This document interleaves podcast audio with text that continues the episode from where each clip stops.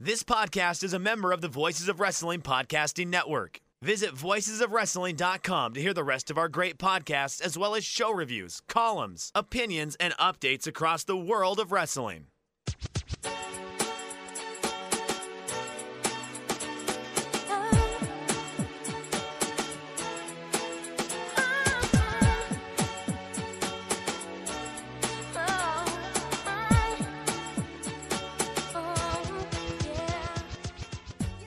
This is Everything Elite, the world's best podcast devoted exclusively to all elite wrestling and the elite extended universe. I'm Aaron Bentley, and I am joined, as always, by my good friend, Mike Spears. What's up, Mike? Hey, y'all. It's your old pal, Iron Mike Spears. I am right now hating life because sun comes down here in the foothills at like 5 o'clock, and I wonder why anyone lives much further north than you do, AB. It's real seasonal effective or hours this week, I feel like. Yeah, feeling some real seasonal depression today. It's excellent. I'm very irritable, so that's good. That's what happens when I get depressed, so I'm excited. I'm sure this is going to be fun. We are also joined by Nate, a.k.a. Epidesis. What's up, Nate? Hey, fellas. It gets dark at like 4 p.m. here pretty much. Like by the time I leave the office, it's like basically pitch black out and usually snowy or rainy. So I don't want to hear any complaints from you guys in your more tropical climes. But I'm doing pretty well. Friend of the show, Ariana Grande endorsed Bernie, so that was good. She's on board.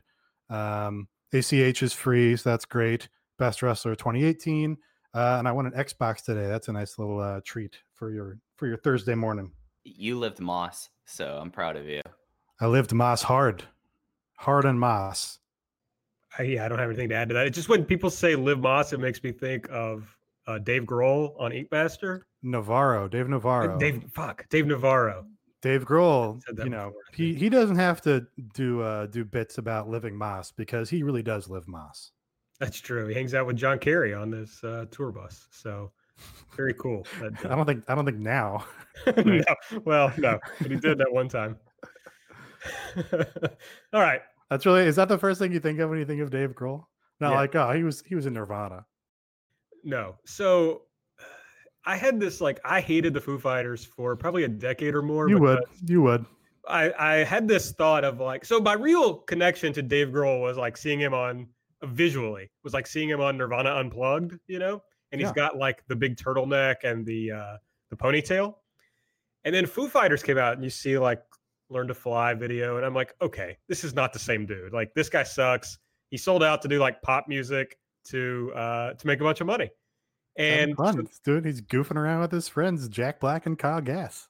Yeah, so I hated that for a long time. Ugh. And then at some point I got into Foo Fighters. I was like, oh yeah, these songs are good. So and then you learn that he was kind of always goofy. He was just trying to fit in, I think, with Kurt.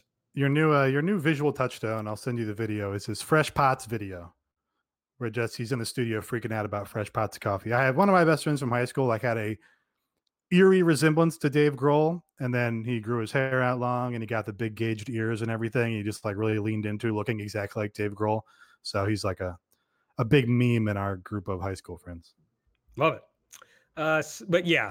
Now, when I think about Dave Grohl, it's basically him claiming that the In Your Honor album was about John Kerry. I didn't know that. I think I missed that entirely. I mean, In Your Honor was like pretty much where I got out on. Mm-hmm. It was like nothing past that point. Yeah, he said like, oh, there was a big like Rolling Stone interview or whatever, and he's like, yeah, John Kerry was on tour with us, and I just started writing these songs, and he's a hero and all this stuff. It was a different time. During the John Kerry campaign, I went to see John Mellencamp, Indiana boy, live on the Vote for Change tour. It was John Mellencamp and Kenneth Babyface Edmonds, right? And they were literally Indiana, so there were literally pro-Bush protesters outside the concert venue with like signs like, "Duh, you're going to see a concert about John Kerry." Like, imagine taking time out of your day to protest a concert in favor of the sitting U.S. president. Yeah, brutal. It's amazing. I was a very just embarrassing person when John Kerry was running for president. So Let's move on from that. We were considerably younger, and it was, you know, a different environment. I think it's okay. Yeah, we all made really bad political decisions in our youth. Like voting for John Kerry. That was one of them. I mean, you know. Yeah. Again, we were like, we kind of get a pass. We were like barely of voting age. I don't know if it's more embarrassing that I was like very into John Kerry once he was the nominee, or that I supported John Edwards in the, I guess that was in 08. I was a Howard Dean guy in 04, like all of us, I think. Well, I mean, how couldn't you be? Right. And then I was a big John Edwards guy in 08. Yeah. In 04, this is before my political development, you know, like my political consciousness. So it's going to be good. Oh, yeah. I voted Libertarian in 04. I lived in Texas. My vote literally could not matter less unless I lived in California or New York. And at that time, this was also the same time period where disgraced Congressman Joe Barton called me an anarchist in front of my whole entire high school. So, oh, yeah. No, straight up. We have to get to that story sometime. Great Mike Spears lore. Oh, I dropped these like one or two lines there, but yeah, no. So yeah, 04 was really early in my political development. But yeah, John Edwards in 08, that, or like 08 before, like all the crazy stuff, and then Obama like this. Like we all had really like dumb political developments. You know? I drove like 2 hours once to see John Edwards speak after the shit came out about him cheating on his wife who had cancer. Brutal. I mean, you've got a penchant for driving long distances for whatever. Real towns guy. Oh, I love to make towns. Making towns for J-E. J-R-E, that's right. I was thinking we should do a Patreon bonus show where we review the Making Towns Classic. What do you guys think? Could do that, although that's sort of a hot topic politically again because of the winner of the Making Towns Classic. Oh, that's right. Oh, so it actually really Making Towns. It fits for our show. That could be a failed episode of This was Kylie Rae. So good. All right. Whew. If you want to hear more about Mike's voting in 2004 and earlier, actually, I don't know, Mike, you probably couldn't vote before 2004, right? You didn't vote in the 2000 presidential. No. Yeah. I turned 18 in 2004. I was big into making T-shirts when I was in high school. Like, okay, this will be good. Write on T-shirts and just wear them to school. And I, on the day of the 2000 election, I wrote on a T-shirt, "Don't blame me. I would have voted for Ralph Nader." Yeah, I was that guy too. Yeah, right on. Okay, so if you want more of these musings, you can follow us on Twitter at EverythingAEW. I'm at Aaron Like the Car. Nate is at Epidesis. Mike is at Fujiheya. That's Fuji with two eyes, like Don Fuji. Subscribe to this podcast, folks. You can find us by searching Everything Elite on the podcast app of your choice or through the Voices of Wrestling podcasting network. If you're listening on the podcast app, give us a 5-star rating and a review. And make sure you are subscribing at patreon.com/EverythingElite. I'm going to talk about that in just a second. First, let me tell you what else we're going to do on this show. We're going to do Elite or Delete, as we always do. We're going to run down Dynamite, talk about the ratings. We got some business notes on Full Gear that we'll get into. And we will be detailing forum poster Tony Khan and what he got into this week. So before we get into that, I'm not going to give you the whole spiel on our Patreon. Again, if you've been listening the last 2 weeks, you've heard about it. But I do want to tell you what's on there this week, or what's been on there so far. We're 2 weeks strong this far. This week, we did the errands. On Monday, Aaron Taub and I got back together to do a fun show, mostly about bullshit, but we did review an Evolve match, a WWN match. So you're going to want to check that out. We talked a lot about what Aaron Taub has been up to over the past year. And, you know, we did some classic talk about the labor situation in pro wrestling. Mike and I have done 2 episodes of AEW Light, which is a little Dynamite preview on Wednesday mornings. We talk about Dark on that show, too. And we brought some real heat this week, to be honest, because we nailed everything that happened on Dynamite. I'm usually wrong about everything. Hey, it's something that happens. You know, we were dead on about Adam Page being a great Battle Royal wrestler. You know, like that was straight up that. And then Hikaru Shida talked about post-match how this was like a rankings match and a title eliminator. So we were 2 for 2 on AEW Light. And for $3 a month, you can get our great previews. So check it out. That's right. And so far this month, We've done the 2 episodes of Light. We did a Full Gear Instant Reaction. I did 2 hours about Cody Rhodes' career with Rich Craich. And we did the Aarons, which I told you about. And Mike and I have dropped some nerdy-ass podcasts.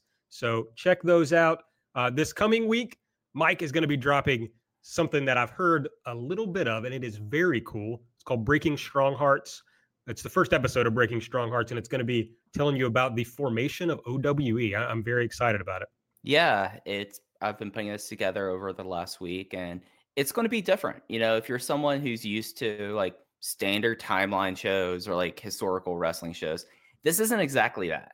It is something that I kind of wanted to stretch my wings a little bit, and I'm excited for folks to hear it. I'm conducting a discussion tomorrow, and then it'll be up on Monday. So yeah, that's a great show, and I'm really stoked to be putting it together. AEW roster members and staff, you can subscribe anonymously via Patreon. So, you know, don't feel nervous about us seeing on there, you know, your shoot email address, just a little FYI. That's right. And we've got a great response so far. I'm very excited. We've already gone past what I was hoping for in the first month.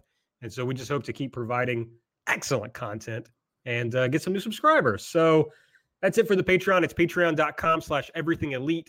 There are $3, $5, and $8 tiers. So check out, see what you're interested in, and please join us. I do want to remind you that if you subscribe now, you will be charged on the day you subscribe, and then you'll be charged on the first of the month going forward. So just want that to be up front. Ratings time. Let's talk ratings. For the first time, folks, this is a sad day in the ratings discussions. For the first time, NXT comes out on top of AEW. AEW did 893,000. That's down from 957,000 last week. They were 8th in the demo, down from 5th, a 0.43, which was exactly the same demo that they did last week, I believe. Mike's looking around, so I might have fucked that up. Nope, they were at 0.39 last week. Or they're at 0.39 this week. They were at 0.43. Oh, they went down. Okay. Yep, they're down 4 hundredths of a rating point. See, I'm bad at reading, but 0.39, so down a little bit. NXT put up 916,000, jumped up to 14th in the demo at a 0.30, which was up from a 0.25. So up a little bit for NXT. And up quite a bit for NXT, really. Down a little bit for AEW. Let's get those takes. Well, I guess let's start here. NXT shoved a bunch of Raw people on here, so you would expect that to go up. That's not really a big deal. But are we worried that AEW's dropping again? No, not really. Not really worried about. You know, they probably drew some AEW viewers over to NXT. My only take really was like, my take last week was that AEW withstood NXT's best shot when they had the original, famous, authentic, sincere, fake Bullet Club invade. And it just turns out that wasn't NXT's best shot yet, because they threw even more shit against the wall, had literally everybody invade the show from Raw and SmackDown, and did yet another ladder match. So they, I thought that was their best shot. Turns out they had not yet emptied the barrel, and they just dumped the whole barrel out. So, they didn't beat him by that much. Really, what I thought was interesting was that WWE was very careful not to explicitly advertise who was going to be there. They didn't go, hey, Roman Reigns or Seth Rollins is going to be there. And I think they probably did that because they thought it was possible that they would advertise Seth Rollins and they would still lose to AEW, and that would be a black eye. So that's very amusing to me. That's my only take. So something that needs to be said is AEW still won every single demo except for the Boomers, including the only demo that matters for advertisers, and they won it by 9 hundredths of a point. So they still... people saying like, oh, yeah, this happened. When you go to like ad buyers and the networks, they'll be like, okay, that's the overall figure. But then they're going to look at, okay, AEW had 0.39, 18 to 49. That's just a drop of 4 hundredths of a point. And then you take a look at the rest of their demos. Like they did a lot better with the drop with the men 18 to 49, women 18 to 49. There was a drop, as is the 12 to 34. So I look at this, and like how Nate said, like we thought they already unloaded the clip. really there's only four names left that actually matter in WWE that could show up in Full Sail, which they're staying in 2020. Like, let's get that out there. That's something. But they just have Roman Reigns, John Cena, Daniel Bryan, Hulk Hogan, and The Rock. So five names. And two of those names aren't ever going to show up at Full Sail. And Hogan, I don't think matters if it shows up to Full Sail. So if this is their best shot, it's their best shot. It's also their go-home show. So I feel like that when you look at everything kind of taken out a whole, this, I feel better about this week than like that one week where that it was like the 7,000 viewer difference, to be honest. And you could say that I'm like spinning tails or I'm trying to spin this, but when you just like look at the numbers aren't as stark as that. So that's kind of what I take away from it. Seems to me this is embarrassing for WWE generally. I mean, they put Seth Rollins, their top guy, on their show, and they got a nice bump, but they're still barely beating AEW. So it's just sad that they keep trying to do like basically trying to hotshot this into a big number, and they just really can't get there. It's very amusing to me, and yes, I like it a lot. Like I have heard people be like, "Oh, you know, what do you care about the ratings war? It's very silly. It makes people make irrational decisions, and they're going to start booking to win the week instead of booking to, you know, put on a good wrestling show or build toward the future." And again, we have not seen that with AEW. They keep doing their show. They, you know, spent significant time this week on Britt Baker and Hikaru Shida, who are not, you know, draws in the level of Jon Moxley or Kenny Omega. There was no Cody on this show. There was no Matt Jackson on this show. Like, they're just doing their thing. They're building, you know, toward next week in Chicago. And NXT is the one that's hotshotting everything and doing a ladder match every week. And that's funny to me. I enjoy it. I like seeing WWE go full bad part of WCW.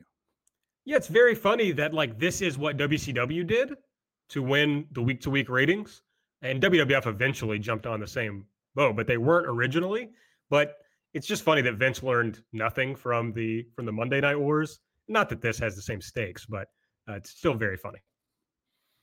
I mean, he might have learned something and then forgotten it because he's sundowning. That's true. That's true. Interesting note from last week's Wrestling Observer. I don't think the new one is out yet. So from the most recent episode or version of the Wrestling Observer newsletter, Dave basically says that what he understands from people who are studying the minute-by-minute Wednesday audiences is that basically NXT viewership goes up when AEW goes to a commercial, and when AEW ends, NXT goes up. So it looks like AEW viewers are willing to flip to NXT when there's nothing happening on AEW, but NXT viewers are not willing to watch AEW at all. So I think that's interesting. It kind of jibes with, well, I don't know, our bubble. I see some people jumping over or watching both, but I don't see your brainworms, WWE people, even giving AEW a shot. Yeah, I think that supports my sort of guess at the rating. I think putting all those people on promising big angles and promising, you know, first time matchups between main roster and NXT people probably pulled AEW people over to NXT for the evening. So I don't think it's a sign that the sky is falling and that, you know, AEW is losing interest at this point. You know, we're still, I think, sort of at that stable 950,000 to a million range. And if there's like one or other thing kind of pigging back off of this is every week NXT has an overrun and AEW always goes off air at 10 p.m. Eastern. So they have, I'm looking at our spreadsheet right now, and it's usually 8 to 9 minutes extra that AEW fans could have massively switched over. So what happens when we get the quarterlies that are going to be in the Wrestling Observer newsletter and you take out that last quarter? I mean, that's probably a more realistic depiction of the show because they were only head to head for 2 hours. And when you take that out there, I mean, that's 50,000 difference. I mean, it's not outside the realm of possibility that you had enough people to switch over for the last 9 minutes of NXT to shift that balance. Like, I don't think I'm being ridiculous or being biased when I say that. So it's interesting to see, like, as you're saying, like it might also go with like the age range of the fans, that AEW fans are more willing to watch whatever in their mind is the best wrestling at the very moment. And your older NXT WWE brainworm people just want to watch WWE NXT. So they're not going to give it another shot. So I don't know. It's interesting. I think boomers shouldn't, their votes shouldn't count and their television ratings shouldn't count. I think that's fair. That's fair. If you want to see that spreadsheet, by the way, that has all the info and all the ratings from every week right next to each other, it's available on our Patreon, patreon.com/everythingelite for $5 subscribers. So there you go. Now it's time for the game sweeping the nation. It's Elite or Delete. If you are new to the show, basically we go through, we'll make one elite pick, one delete pick a piece. Basically what was our, something we really liked from the show, something we really didn't like from this week's episode of Dynamite. Nate, I'm going to come to you first. Give me your elite pick of this week. All right. I'm going to keep it on the board. Stop trying to outsmart or outmaneuver you guys. Jon Moxley versus Darby Allin, your main event. Fantastic fucking match. Just delivered in every way. They set it up with the big ring introduction from Justin Roberts at the beginning. You just see the extra effort that I absolutely love to see, and that makes it feel like it's a special event and worth tuning in. They had a whole video package of Darby and his Mox spray-painted body bag, skateboarding, crowd surfing at a concert, just extremely badass. And then the match delivered big time. You got great character moments from each guy. You got, you know, Darby diving out of the ring with his whole fucking body into Jon Moxley. You got him diving at Jon Moxley and Jon Moxley just no-selling it off the crossbody and, you know, using his size to his advantage and just, you know, basically crushing him in the ring. Just fantastic match. You know, like I've said a million times, Darby actually wrestles to his size. He like makes you believe, even though he's a small guy, that he's using all of his momentum and all of his fearlessness to like throw his body into the other guy and use the technical skills when appropriate, or use his, you know, just willingness to destroy himself when appropriate to try and get the win. And it was fucking awesome. And Darby's a huge star, and, you know, Jon Moxley's the established star. So I loved it. It slapped. Like, it ruled. Like, the great thing about this promotion is they understand Darby's value and they let Darby be Darby. And having a match like this, like, we saw how things were before and after the Jericho defense, right, guys? Now we see what it's going to be like with this match and then what's going to be like afterwards. He's a made man. Like, he, there's people with the half corpse paint in the crowd, and it's just like everyone loves Darby Allin. He's going to be a legend. So like, how can't you love a match like this that was very simple but well effective? And I mean, Jesus Christ, that coffin drop into the rear naked choke just ruled. And then it just was like they understood like the right moments and how to use Darby and how to actually make like Jon Moxley look like a monster. So that ruled a whole lot too. So like, it was just, it was a great match. Like, if Nate didn't pick this, I feel like each one of us was going to probably pick this match. So I just wanted to get my 2 cents in on that match before we move on. Yeah. Great finish and looked tremendous. And I also just wanted to, a lot of people were like, oh, you know, they made Darby a star in this Jericho match. Then he disappeared from TV for 2 weeks or 3 weeks. Like, oh, you know, they're totally blowing it. Like, no, they made the crowd miss Darby. And then they got up big for the next Darby appearance, and he delivered again. Just like, very refreshing that we don't have Darby out here cutting promos backstage, you know, against a backdrop week in and week out, or coming out and wrestling, you know, nothing matches week in and week out. And instead we can, like, you know, when we want to focus on him, we bring him in and put him on TV and make him a huge star. And then when it's not his time, they make the crowd and the viewers miss him. Yeah, Darby does main events only, folks. He's not showing up. Offer only. That's right. He was great. Darby. I mean, this is an example of a guy losing a match and coming out better than he went into it. I mean, it was done perfectly. Moxley was a perfect opponent for him. Moxley, I'm sure, loved getting to work with Darby because he's willing to just do anything. I mean, and in a spot that could have really hurt Darby, where Darby flings himself off the top rope and Mox just completely no-sells it. It worked because Mox is, you know, a fucking crazy dude. So it's, I don't know. The whole thing was great. Darby didn't get very much offense in and still was super over, and it gives him somewhere to progress from. So yeah, everything was good about it. This is like, you know, I've always said you can beat the shit out of Darby and he's going to get over by beating the shit out of him. But I'm impressed that they've been having literally the biggest stars, you know, Cody and Moxley and Jericho be the guys beating the shit out of him. So it just works to that extra degree. You know, I mean, he took a loss to Sean Spears. That was a mistake, but he's losing to top stars. He's just going to get more over every week. And then at some point you pull the trigger and you have him start getting miracle wins. Then you have him start getting earned wins, and then you make him the top champion of your company. All right, Mike, your pick for this week? So my pick is the opener, Nick Jackson versus Fénix. That match, it's been something that they've focused so much on the Lucha Brothers as an act rather than letting these two guys do their own thing. And it just was like a reminder that Fénix is one of the best 25 wrestlers in the world right now. And he just has a certain way with himself in this match. And Nick held up his end of the deal too. And it just was a great opening sprint.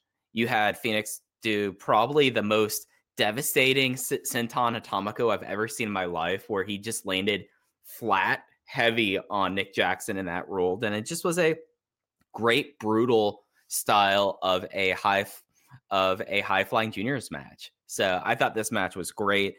This is the kind of matches that I love for them to start Dynamite out with. Like, it makes you think about Young Bucks versus Private Party. Like, whenever they start a show with a match that's just hot out of the gates, it always gets me amped up. And I think that's something that they should really focus on doing. It's like, okay, each week we're going to have a hot match to start. We're not going to have Jon Moxley versus Michael Nakazawa every week. We're not going to have Sammy Guevara versus Hangman Page. As I go through my notes, we are going to have Private Party versus Lucha Brothers, but you basically, when you start off a crowd like this, and points to Indy, awesome crowd again. Like, they have not had a really bad crowd, I guess, really, except for Baltimore. So this is a great match, and I think it's something that I would be super happy if we get some separation between Penta and Fénix going forward, just because imagine having Fénix versus Chris Jericho. What kind of weird match can that be? That's something that wasn't even on my mind before last night's episode, and now I'm kind of intrigued to see what could happen here. So I love this match, and it's a match that gets you in a good mood to watch a night of wrestling, and I thought that they did a great job with that. Yeah, badass match. Seeing Nick Jackson in a singles role does make you appreciate how good he is more than you do otherwise. Like, you know, I've been saying for a while, oh, you know, the Young Bucks are, you know, you forget how good they are, and then they just have a blowaway match, and it's like, oh yeah, they're extremely good. Like, you take for granted how good they are. So it's just nice to see that in like a fresh context, because then you go, oh yeah, now I can more readily appreciate Nick's particular talent at this or this or this. They did that spot at the beginning where they did the whole indie standoff, but they did all of it on the outside of the ring and on the apron and then sliding into the ring, which is just, you know, I've seen a million Fénix matches in my life. Like, AEW was like his home promotion for a period of like 2 years. And, you know, that's something I've never seen before. So that was badass. And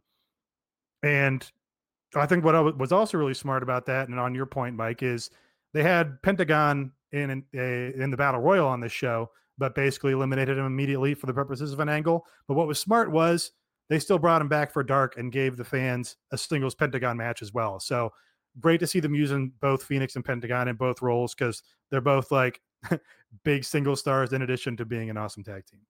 My elite pick, the merciful end of the Britt Baker push. It's over, folks. We survived. We made it. Hikaru Shida beat Britt Baker, and Britt Baker will not be challenging for the title, at least for now. And hopefully this is a sign that maybe they'll let Britt get a little seasoning before they try to push her back to the top. It strikes me that, and this is all headcanon, but it strikes me that there was a real battle between Brandy and Kenny for who was going to be driving this division. And it's clear that Kenny has won, and he is making the decisions now, I think. And I mean, we didn't mention it. There's a lot of headcanon, I feel like. Well, no, but we didn't mention. So, well, let's go back. Brandy, I mean, I know that's talking on Road 2s about how she's running this women's division. Then we have this Brandy video 2 weeks ago where she says, people say, I want to run the women's division. I never said that, and I never did. I mean, it's like a real weird change. in between those two things. Of course, that was in character, but like a weird ass thing to say in character. Well, yeah, they've been very clumsy and fuzzy a lot of the time with, yeah, Cody's booking this match on Road to, and now he's, you know, now Kenny, another executive vice president, is saying, who's making this match in his promo? That, you know, an ongoing complaint. But anyway, go on. Yeah. Anyway, the good thing is Hikaru Shida should have beaten Britt. She did so. There are times, and we'll talk later about the Dark Order, but there are times when you have to see something through, and you have faith in a worker, and you're going to make sure that it's not going to be from lack of trying that they get over. But they seem to have understood and appreciated that Britt Baker is not ready for prime time, and they're moving on. Now, maybe they'll come back to her, and I'll be wrong, but I'm feeling good at this point. So bye-bye, Britt Baker. Yeah, they're definitely going to come back to her. She's not retiring. No, I think she quit, actually. But yeah, you know, right decision in this moment. I will say, and this is an ongoing point, is so presumably Shida is now the next challenger for Riho. They did just wrestle at All Out in Chicago, so hopefully they're not putting that match on All Out, just because I don't want to see all the same matches I saw last time. You don't mean at All Out. You mean on Dynamite next week. Well, right. But the last match was at All Out. I know what I said. But, yeah. Okay. Mike, any thoughts on the end of Britt Baker's early retirement and subsequent death? Jeez. Hold on. Was I reading things wrong? I thought a really bad women's wrestler got fired from a wrestling promotion today. Yeah. Pretty anti-labor celebration buddy. There, Aaron. Yeah. The concussed, you know, public school teacher taking heavy shots. A bad women's wrestler who recently got a concussion was fired. I mean, I just thought, that was Britt. I thought she was gone. Buddy. If BJ is one of our listeners, you're going to have an angry DM in a minute. Yeah. And if you remember the old BJ Whitmer t-shirt, that bump's going to be for you. But WWE's the bump. Yeah. Nice. I think I've been like with the hardest person on Britt Baker throughout the show, calling her someone with the personality and ring charisma of a plain rice cake. So I'm glad to see Hikaru Shida get this. I think that she had a really fun match against Big Swole in Charlotte on Dark, and she's shown that she could be someone of a bridge between the Joshi and the Western women. So I'm kind of okay with that. And unlike Nate, this is a match that I think I'd really love to see. And if it's going to happen in Chicago, that's cool. If it's going to happen in Champaign, that's cool too. So I'm all right with it. And I think it's just one of those things that I've been kind of battling this in my head over the last day, but we're all expecting Britt Baker to get better in the ring, right? Like, consensus is, she needs ring time. But the thing is, she's not a rookie. She's someone that has been wrestling now for upwards of 4 years. And even if you only have so many matches, after a certain time, you reinforce bad habits. It happens in everything. If you are someone who plays a musical instrument, you have a bad habit. When you start learning, if you don't learn to not do that, you're going to continue that bad habit. I have some bad habits at work that constantly in my back of my head, it's like, I shouldn't do this. This is not how I should edit this. I should keep a cleaner timeline doing things like that. And who's to say if Britt Baker is going to get any better? And who's to say that there's going to be a situation where she gets the ring time people think she gets or needs to improve? So, like, I think that what we see is what we get with her now. And it's just kind of just, you know, grinning and bearing it, I guess. Yeah, I mean, I made the point that they need to figure out a way to get a lot of these, you know, greener talents more ring time, because you know, one wrestling match a week, whether it be on Dark or whether it be on Dynamite, is not going to be enough for like a Private Party to get to the level of like a Young Bucks. And, you know, the same thing applies for like a Britt Baker. You know, she's been in the business for a minute, but she's not, you know, an old wrestler or anything. So you know, you can unlearn those bad habits. I'm not going to throw in the towel on her already. But yeah, you know, they need to work it out so they can send her on Stardom tours or something and, you know, just really get hard reps on in ring stuff. And, you know, we do see that AEW wrestlers are working other indies. We, you know, the upcoming House of Hardcore show has like Private Party on it, has Orange Cassidy on it. So they seem to be, you know, doing some allowing guys to work some outside dates for friendly indies, like we, we're hoping was the case and seems to be the case. The Strong Hearts guys are going to be on MLW, so that's great. Like Luchasaurus is working local LA shows and shit. So hopefully that'll be the case. Hopefully, they won't, Shimmer tapes for one weekend in a small market. Let Britt go and work Shimmer again. That's great. Get her a couple matches. It's not going to hurt her appeal or drawing ability on television. So they, they have to find the time to get all these people ring minutes, and hopefully they will. Nate, you're being pretty positive here about Britt Baker. So now I need to hear you delete something. My delete, I guess, is going to be, I don't know if I had, okay, so I didn't really want to, but the thing that dragged on this show was basically the tag match between Private Party and Proud and Powerful. So I guess it would be that was the thing that dragged on this show.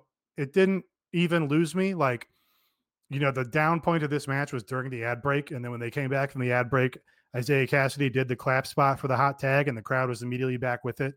So it just didn't quite connect. What you wanted in this match was the crowd to get so behind Private Party as the babyfaces in peril, with Proud and Powerful just beating the shit out of them.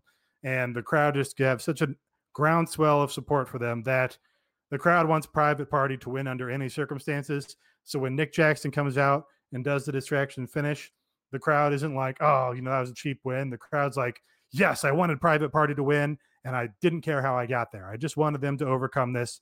There's a tribute match to their, trainer and friend from House of Glory. So, you want to see the baby faces win in that context. And for whatever reason, the match just didn't get there. Again, maybe it's, I don't know how many matches of this length Private Party has worked in their career.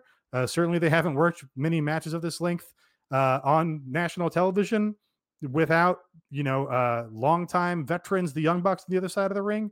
So it just didn't get to the point that we wanted it to get to and reach that fever pitch where the crowd was desperate for the Private Party win. So that's my delete. Even then, it was fine.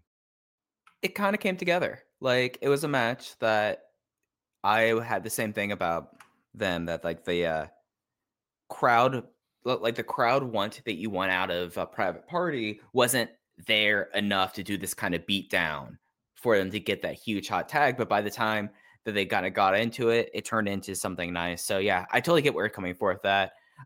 My big deletion was Kenny giving motivation and doing it in a very kind of hacky way. Like, how long have I been saying that Kenny? Well, you can't delete something that was on the show, right?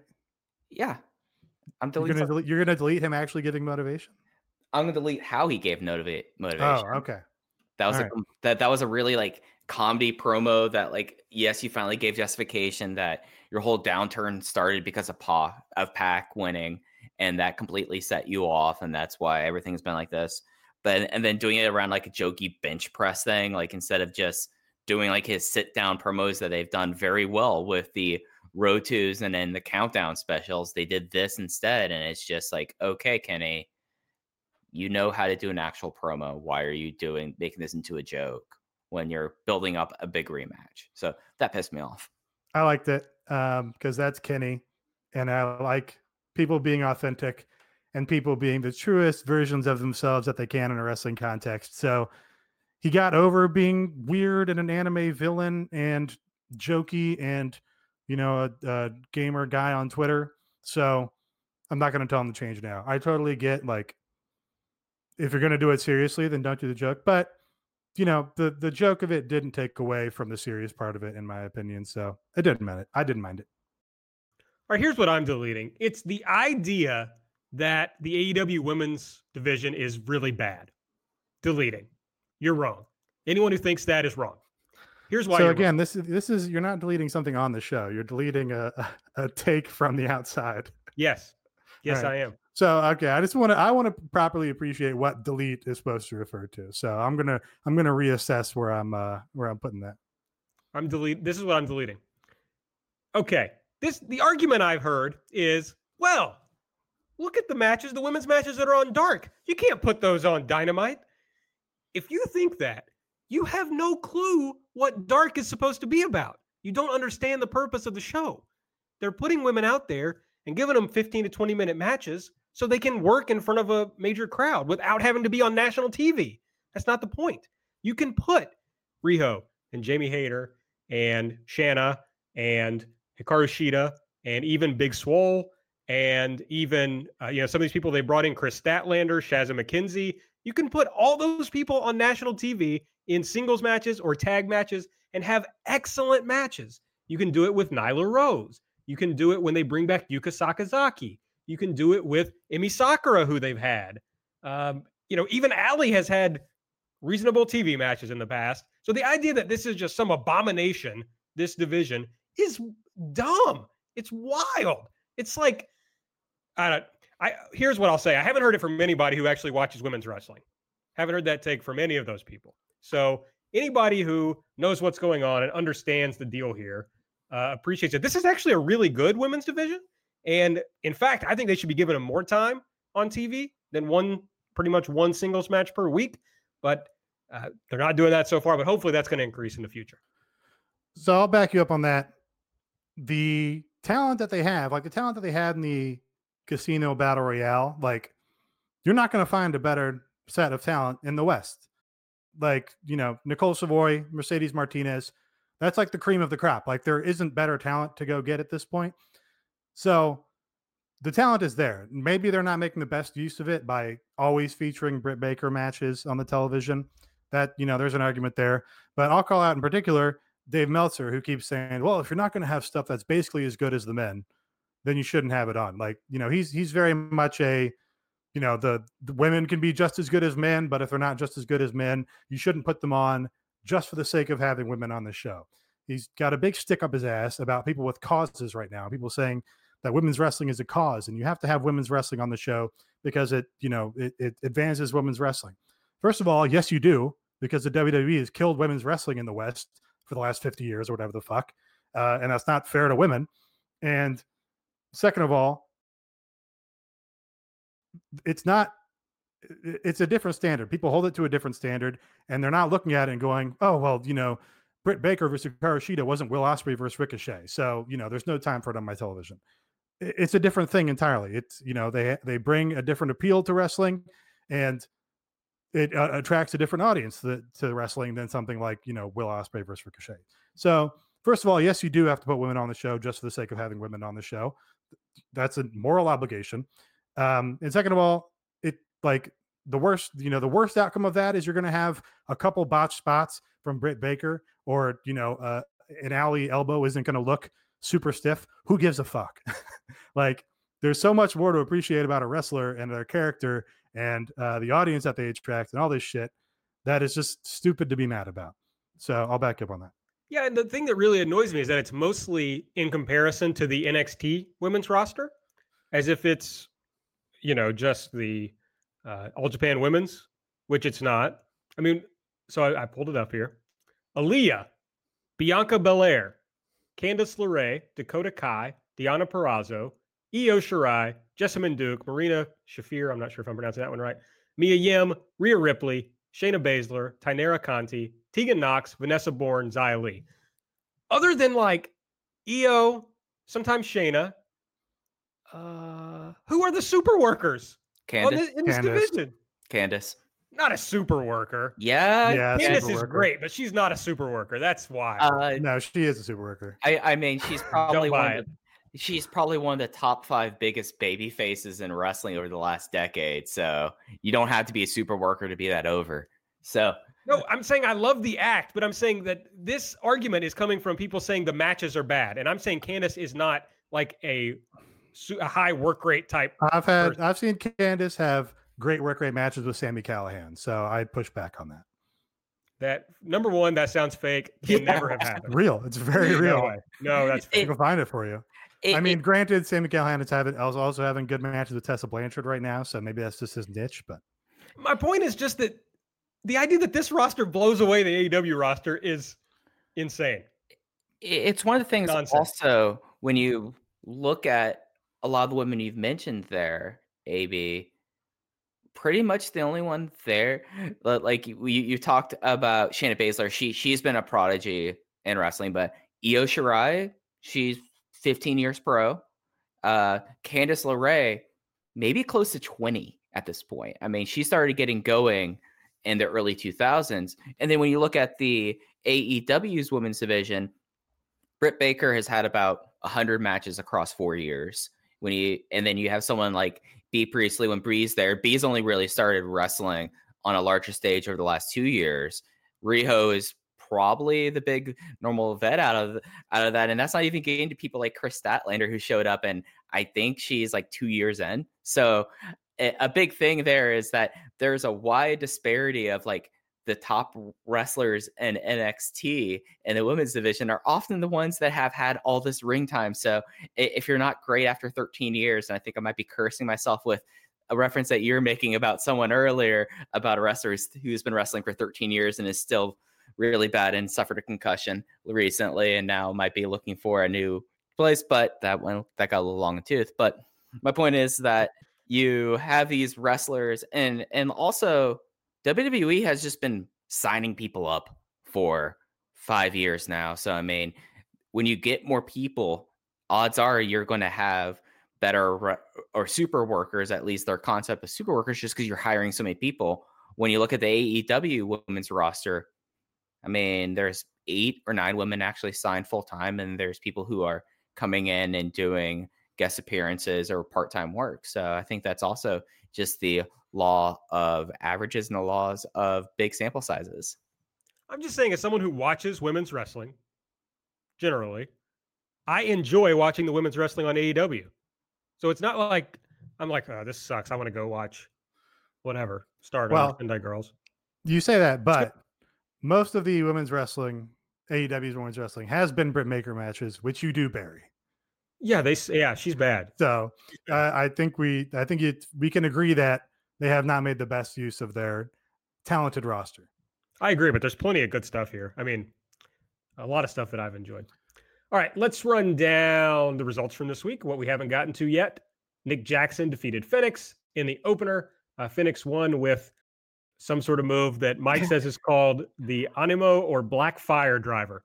Yeah, I mean, I've heard it called a lot of different things. It kind of is, it is a muscle buster, basically. It was like a spinning muscle buster, but I've heard it being called a lot of things. And we're just going to go spinning whatever. So, yeah, but that, as I said earlier, that match ruled. I previously put over the announcers for not like hammering home the names of finishers, but now I'm like, can you tell me the name of the fucking move, please? I just never know what it's called. Move names are cool. Move names are cool. They should emphasize move names. I would appreciate a little more, at least. Hikaru Shida defeated Britt Baker with a running knee strike. Even I know that one. They really had Hikaru beat the shit out of Britt at the end here. Like, Britt was kind of, I don't know, if gassed or, you know, she was selling that she was beat to shit because she got a bloody nose earlier in the match. But just the finishing sequence was really like, oh, Hikaru's just like clubbing her with knees at this point. I appreciated that. Then we get a pre-tape video of some guy. He's like getting his glasses broken by bullies in the subway. I'm like, okay, where exactly is this going? And he sits down in a train car, and up on the side, he sees a video, and it's a recruiting video. It's like a cult type recruiting video. And we learn that it is for the Dark Order. Come join the Dark Order. So they're moving away from like the creepy creeper type gimmick that's supposed to be like get you mad at them, you know. And now they've found a little different way to go with this without abandoning what they were doing before. I think that's exactly what I said they should do. Is they should just adjust and tweak the gimmick a little bit, change the ring gear, make it a little bit less cartoony, and they have the in-ring chops to get people behind them still. And that's exactly what they did, and everybody on Twitter loved it. So once again, I was right, and by agreeing with me, AEW was right. Yeah, this owned. A couple of the people in this video are local Georgia area wrestlers. So that's, I'm guessing it's something that was done by the folks over at DDP Yoga or the studios they've been using down there. But yeah, no, this ruled. I'm going to be interested to see how they try to meld this with what Dark Order is right now. Like, how are they going to get this across? Because this does feel like such a departure for how they were portraying them up to this point and how they've been kind of getting away from the creepy supervillains thing. So it'll be interesting to see how these two very distinct ideas intersect. And is it going to be more of like, we're going to see like an Econar Church of Scientology thing, which would be really kind of funny and interesting?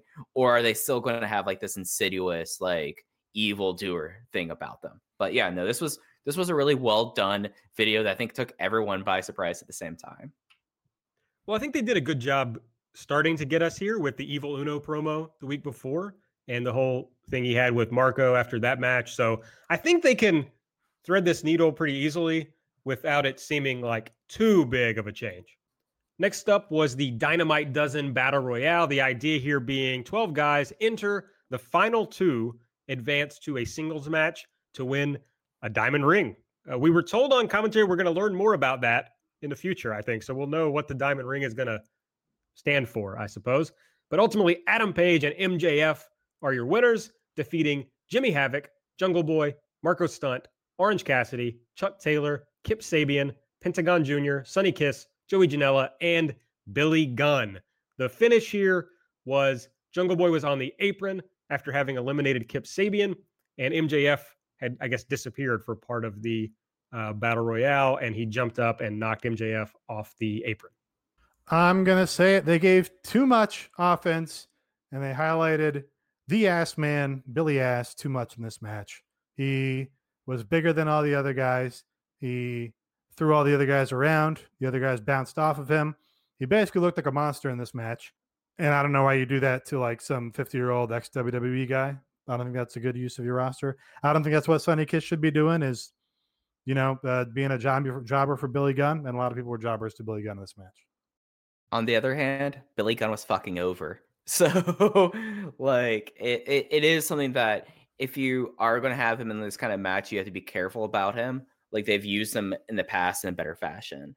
But yeah, no, that this was effective. And as we said earlier, Hangman Page is good at battle royals. That is his gimmick other than liking to cuss on TV. So this was it accomplished what I was trying to do. I mean, I don't rate battle royals, but this happened and I didn't feel like my time was wasted. It was fun. The crowd enjoyed it, you know, and the ethos of this promotion really is give, you know, crowds things they will like and enjoy, which is good to do. But we're not going anywhere with Mr. Ass, the ass man, Billy Ass. So I just don't get, I don't care for that aspect of it. I do, you know, this is a good spot for Orange to like get some highlight spots in because they don't know what to do with them otherwise. So that worked. And, you know, they set up some stuff in here. Like I said, they set up or they advanced the Pentagon and Christopher Daniels angle by having Christopher Daniels pose as Fénix and eliminate Pentagon right at the beginning. But yeah, I don't know. Too much Billy Ass. I think the whole Billy Gunn thing is saved by the ass man spot in which Sonny Kiss twerked in front of Billy Gunn, and Billy Gunn was mesmerized because, of course, Sonny Kiss is thicker than a Snickers. I think everybody knows that. And it worked out perfectly. So I don't know. I hear what you're saying, Nate, but I don't think anybody came out worse for the wear for their interactions with Billy Gunn. No. Well, I don't know. You're kind of it was too reminiscent of the All-In Casino Battle Royale for me. It's like it was good though. No, it's fucking sucked ass. The All-In Battle Royale? I'm sorry, the Double or Nothing Casino Battle Royale. Oh yeah, that sucked. The All-In one was great. You had Jimmy Havoc in here with the staple gun. You had Billy Ass. You had MJF and Hangman Page and in there were in there with like all, you know, basically you made too many guys comedy acts and you put too many of your real serious top acts in with the comedy acts. Like MJF, who just made a huge heel and just had the focus of the entire last pay-per-view was about him turning heel, was in here, you know, jobbing to Billy Ass. Nate mentioned that we got some story progression here. We also had Sean Spears coming out and kind of taking out Joey Janela. So that's going to continue. And I guess that's it other than the Pentagon and Christopher Daniels thing. So in the finish, we had Wardlow. Oh, that's right. Came out. Yeah, that's right. Adam Page attacked MJF at the end here. And then Wardlow came out. But there was no interaction between Wardlow and Adam Page. Wardlow and MJF left. So I think we can expect maybe Wardlow involvement in this MJF Adam Page match that's going to be coming up next week. It will really officially be Wardlow Day. It's always Wardlow Day, though. This will be a special Wardlow Day. Yes, it'll be a super special Wardlow Day. Yeah. All right, then we get Chris Jericho out, and he's with Jake Hager, and he's out to make a special announcement as they teased on social media. He says, everybody in the crowd saw him throwing a tantrum after he lost to Scorpio Sky, and he had to pay for, everything that he destroyed. And he just wants the fans to know that he knows that it wasn't becoming of Le Champion to act that way. And then the bit here is he wants to say he's sorry, but he can't say the word sorry. So each time he holds the mic up to Jake Hager's mouth to say sorry, which was hilarious. And even Jake Hager thought so because he laughed basically throughout this interview. So that was good. And Jericho says he's going to get his thank you in Chicago next week. And he announces that there's going to be a Thanksgiving celebration. So SCU interrupts. We get Scorpio Sky. He's putting over Chris Jericho for apologizing. But he forgot. He's saying that Chris Jericho forgot to mention that the reason he threw a tantrum was that not only did SCU defend their tag titles, but Scorpio Sky gave Chris Jericho his first AEW loss. So this is a good way of using the win-loss records, right? This is a good, of course, as I said last week, I think it was dumb that Scorpio Sky pinned Chris Jericho, but this is a good way of using what they're building up with the win-loss records. So I want to distinguish two ideas there. And I think somebody, maybe it was Voices of Wrestling, did this already. This isn't a good use of the win-loss records, because the win-loss records is that big 5-4 or whatever, the 5-3.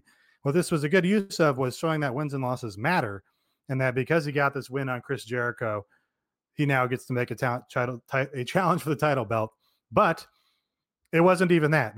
What they made it was he basically had to goad or trick Chris Jericho into giving him that. So they did a good job of setting the groundwork of, hey, here's his claim to the title match is he got this win, but because he's not in the ranking position with the win-loss record, he had to goad or trick Chris Jericho into giving the title challenge. So I thought that was well done. Having the big win-loss records is annoying because they rarely illustrate what they want us to get out of them. Like these rankings that they're putting out every Friday are like, hey, the number 2 team is 4-4. You're just working against yourself by giving us these win-loss records that don't mesh or don't correlate with the ranking position that you're giving them. So just it's too much. But anyway, I like this segment a lot because it's what you want out of a babyface. It's the babyface being smarter and more clever and more charismatic than the heel. And the heel, very charismatic in Chris Jericho, but he's too up his own ass and too blinded by his ego to see when the babyface is putting one over on him. That's just old school babyface shit. You don't see babyfaces doing that in the WWE. Maybe you see Hirooki Goto did it in New Japan last year, and it's very simple stuff. It's like the most basic reverse psychology segment ever, but you do it because it works, and you see that the babyface is getting one over on the heel, and everybody's amused by it. When this segment started, I was like, oh, SCU is just, they're coming out here and they're not on the star level of Chris Jericho. You can feel it. But I think Scorpio Sky is distinct from that just because he hasn't been everywhere for 15 years.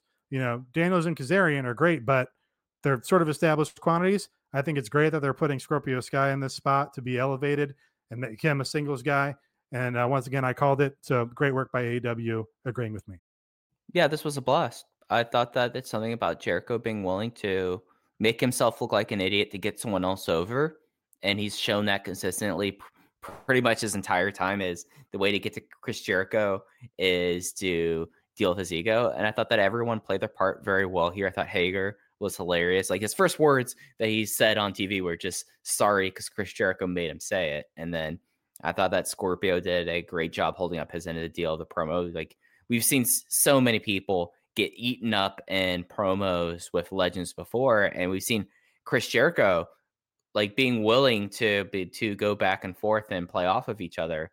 And I think that's something that further cements Chris Jericho's case as one of the best wrestlers in the world this year as a total package, not just in ring but the entire presentation.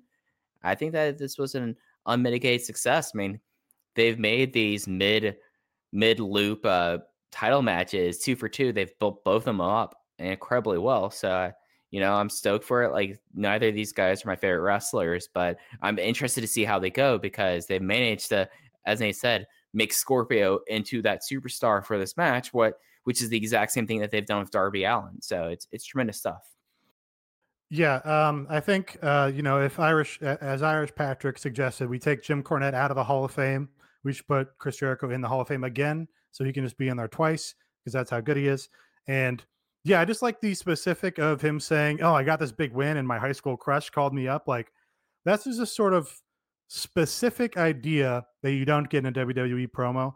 A WWE promo is all like, I came to, the fucking jack of the matter is I'm going to make an impact and I'm here to make myself known.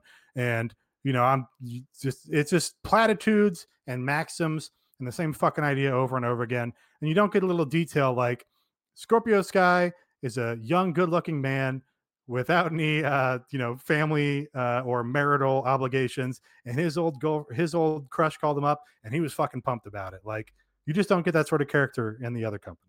So after Scorpio kind of goads Jericho into challenging him to wrestle next week in Chicago and putting the title on the line, Scorpio says he's going to turn Le Champion into Le Bitch.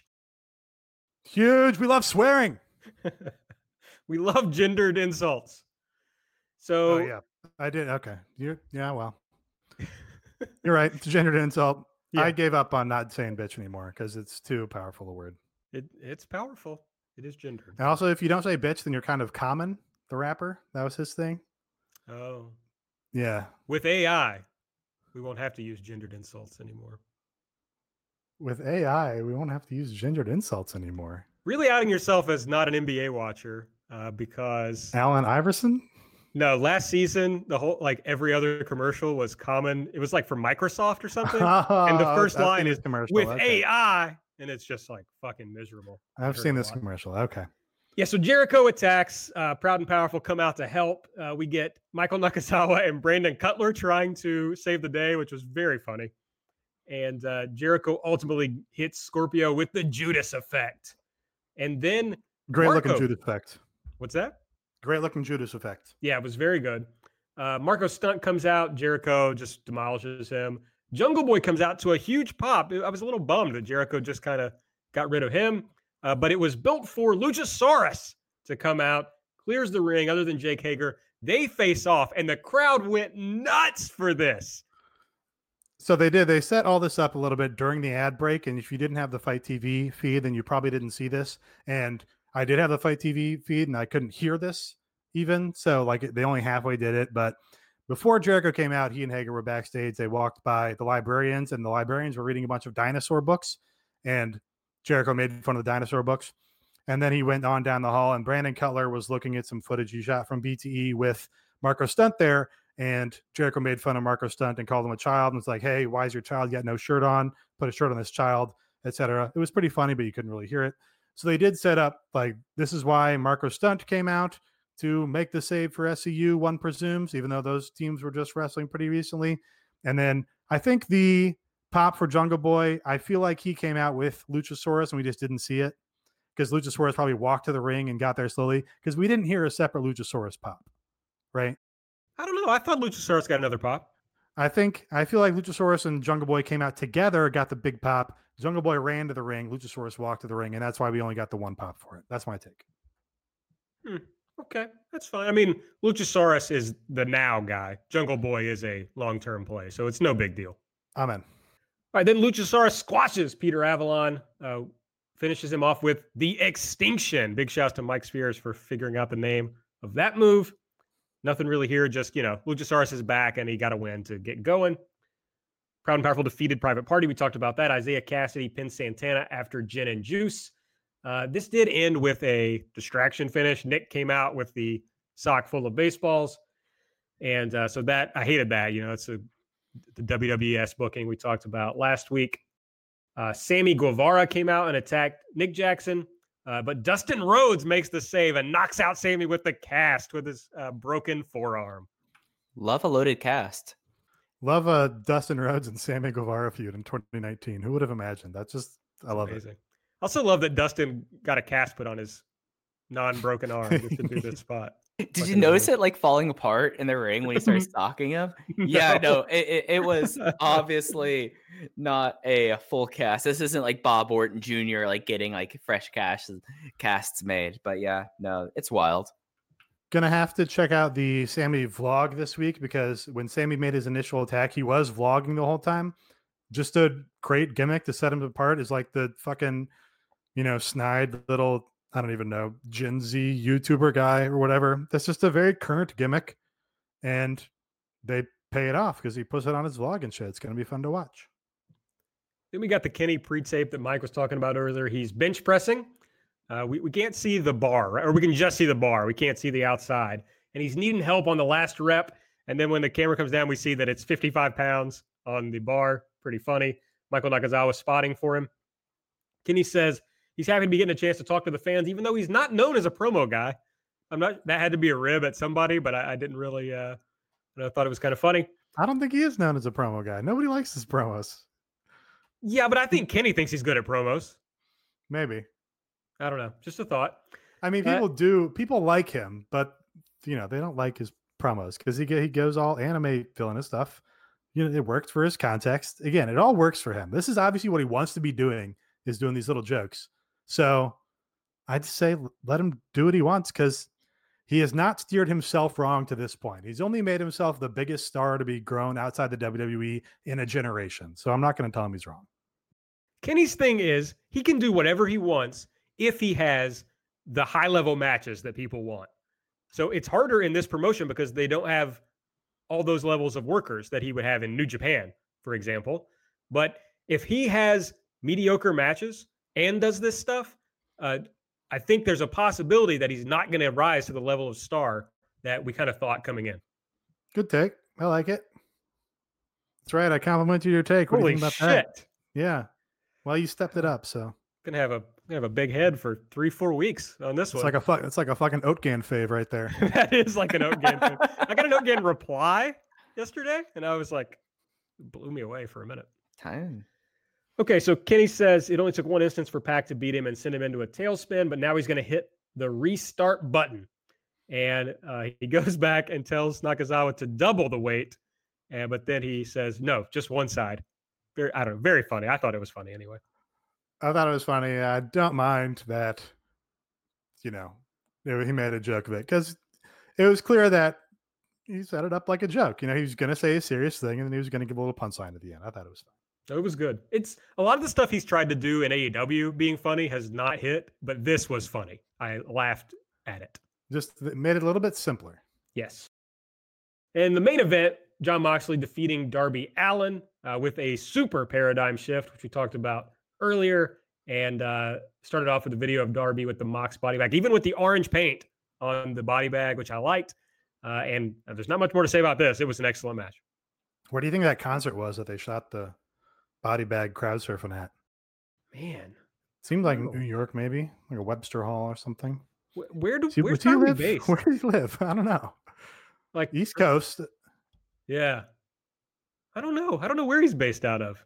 Well, for a while he was based out of his car, so that lock down. Shout out to Evolve, which we'll discuss on the Patreon at some point here. What I loved in the Observer this week, Meltzer was like, Darby Allin commented that he probably wouldn't be given much to do if he were in WWE now.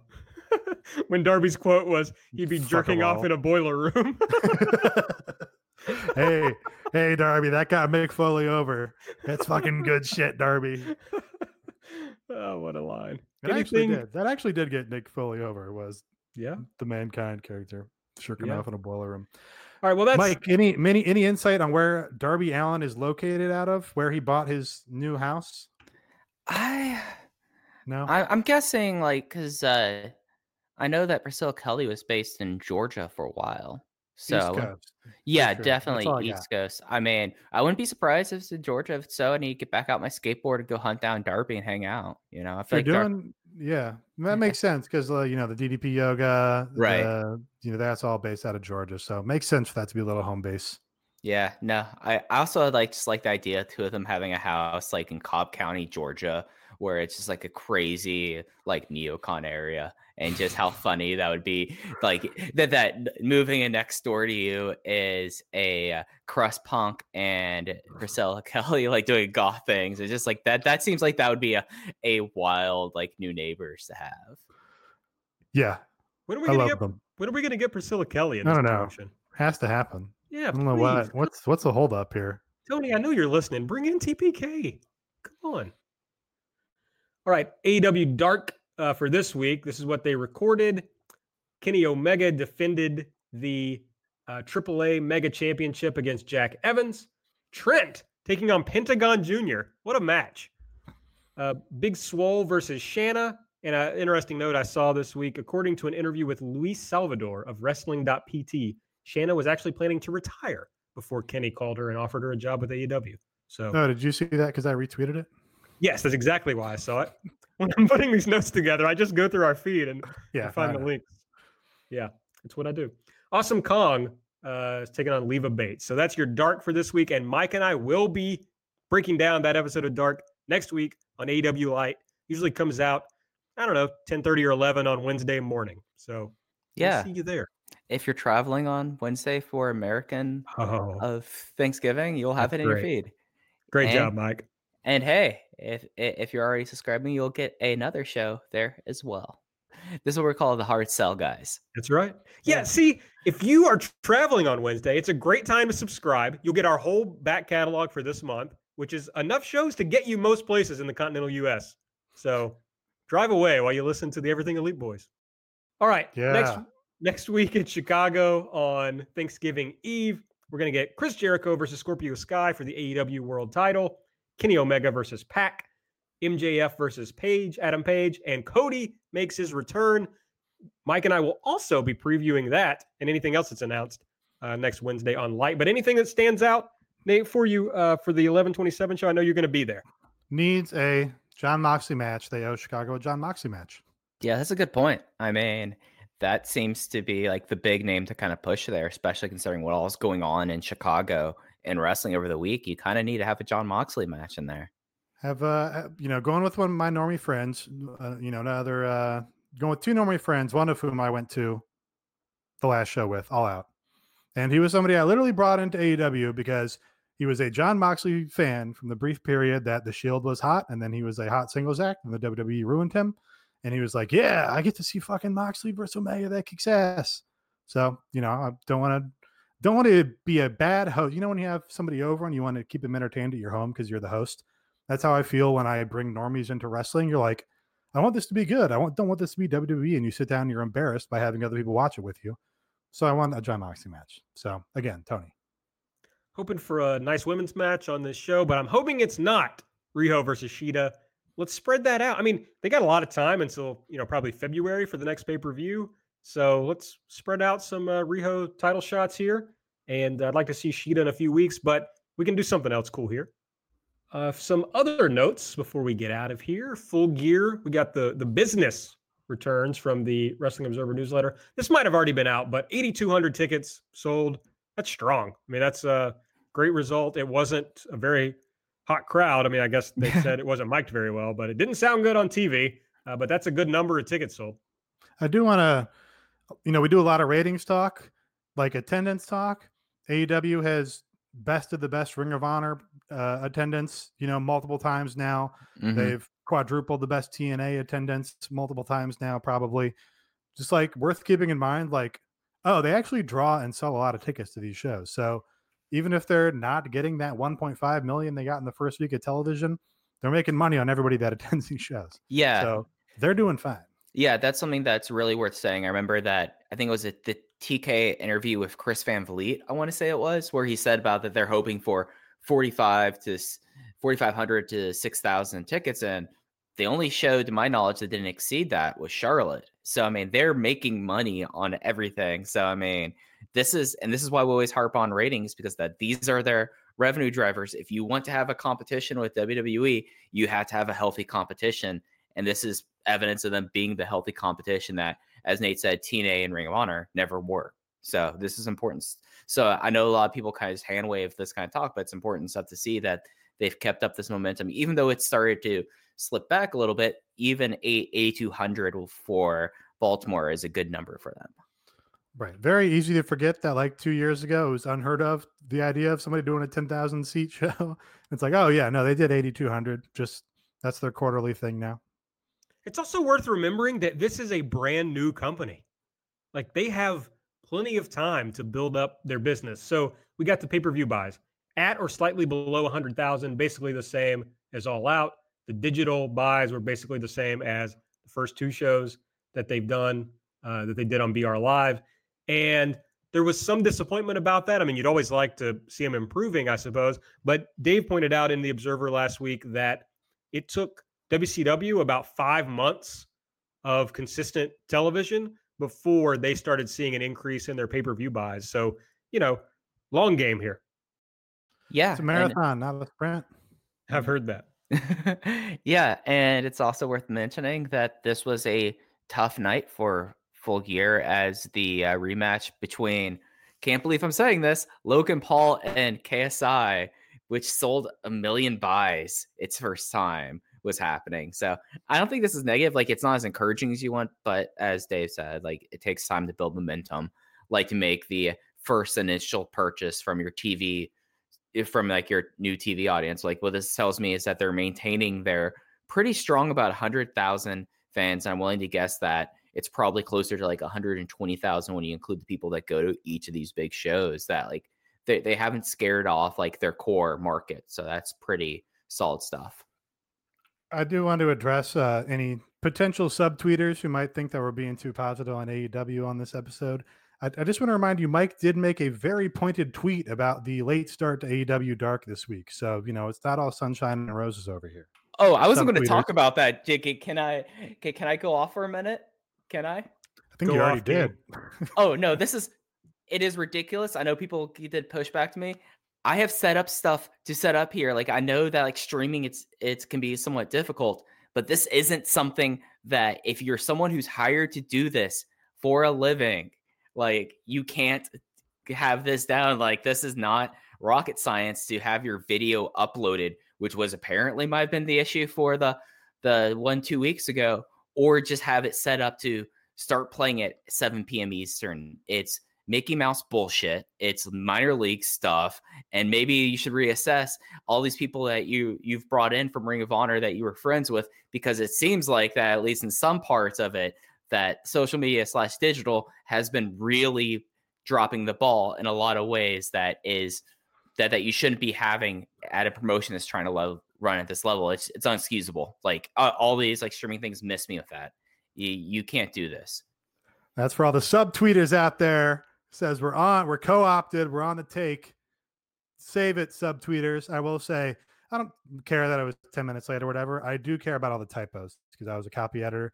Fucking way too many typos on graphics and match announcements and shit. Tighten that shit up. All right. Yeah. I mean, whatever. We've been negative on this show. So each show. I was just joshing. I was just trying to take a shot at a friend of the show here to close this out. I appreciate it. Tony Khan, he's posting, folks. He's doing posts. You got to love it. So CM Punk, who I guess we can now talk about again on this show because he has reappeared in wrestling. So we're not going to make it a regular thing because he's gone back to WWE because, well, he's someone who actually never believed any of the things he's ever said. So now we see him back at WWE backstage. He tweets that no one is going to be safe from his lukewarm, shitty takes on that show. And he tags Tony Khan, of all people. And Tony Khan responds, "No one's safe. Sounds like a plane full of wrestlers in Saudi Arabia." Just a great burn. You got to love it. So on the topic of CM Punk, since the topic's been broached, I saw some people getting a lot of faves and retweets for saying that Jon Moxley did everything that CM Punk said he would do. And you're right, but I just want to say that I had that take first. When Jon Moxley first debuted, I said they don't need CM Punk anymore because they already got CM Punk, but better. So, again, I'm too right on this show this week. I don't know how that happened. It's just one correct take after the other. Yeah, you just want to be recognized for how you're on your best take week or best take month ever. I understand that. I'm going to say best take year. You know, okay. I had the Turner thing before anybody else. He had the Jon Moxley thing. So the guy who told me Jon Moxley was coming in, by the way, was TJ Hawk. But so I hadn't revealed that previously. So good post by Tony. So Randy Orton came back at him, and then Tony hit him with the line about, "You got it." All right. Yeah, Tony absolutely murked Randy Orton. He said, "You know, you usually only tag me when you're trying to create leverage." And just throws in at the end that also you said the N-word on a Twitch stream. So that was I just feel like there's so many things you could hit Randy for. I don't know if that's the one I would have picked. It's the one you have probably, the most recent. It seems like the worst. Maybe it's the most recent. Yeah. Okay. Yeah. And it's on Twitch, and Twitch saves everything. So like you have that receipt to drop on it. So it makes it very funny. The thing that gets me is Randy Orton, and of course, like picking things like Shaq Khan. You could have picked some very obvious things that we've talked about on the show before that he's done, such as Trump inauguration money, and then now attacking Trump. Like there are things you could get Shaq Khan for. You can't do that one because Randy Orton agrees with that. He wants to donate to Trump. Yeah, so that's fair. That's fair. But yeah, gosh, I mean, here's the thing about social media and Twitter.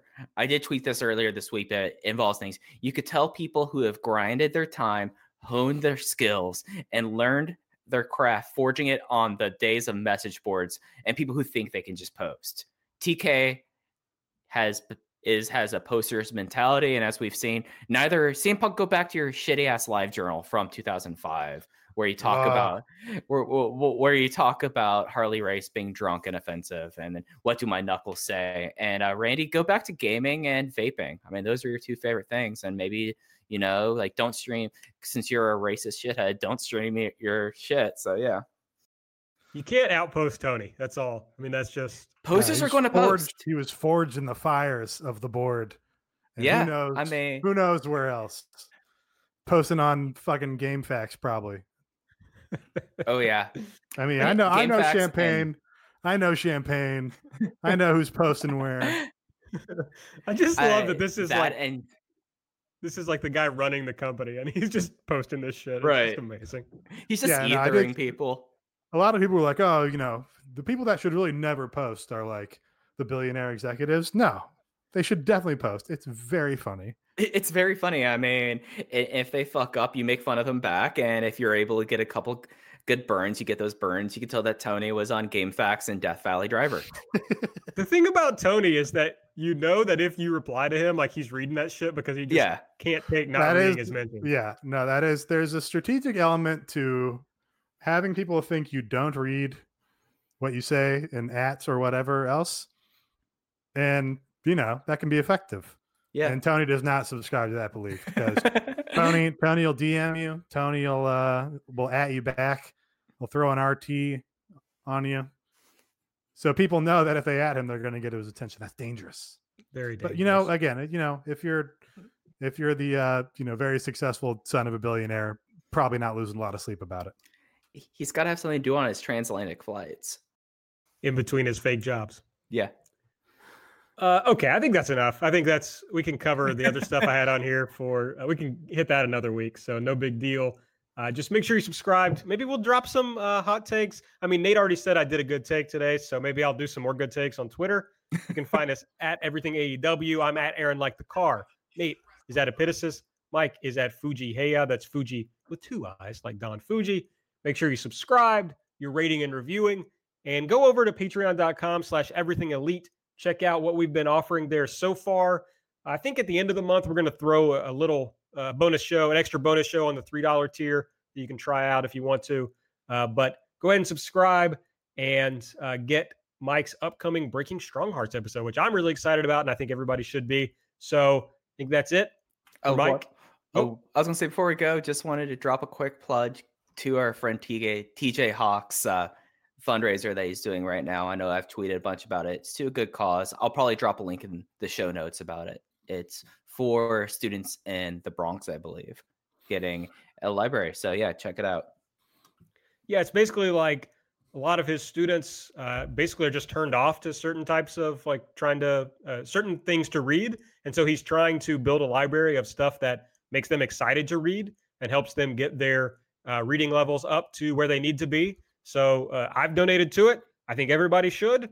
And there'll be a link in the show notes, or you can check probably any of our Twitter accounts.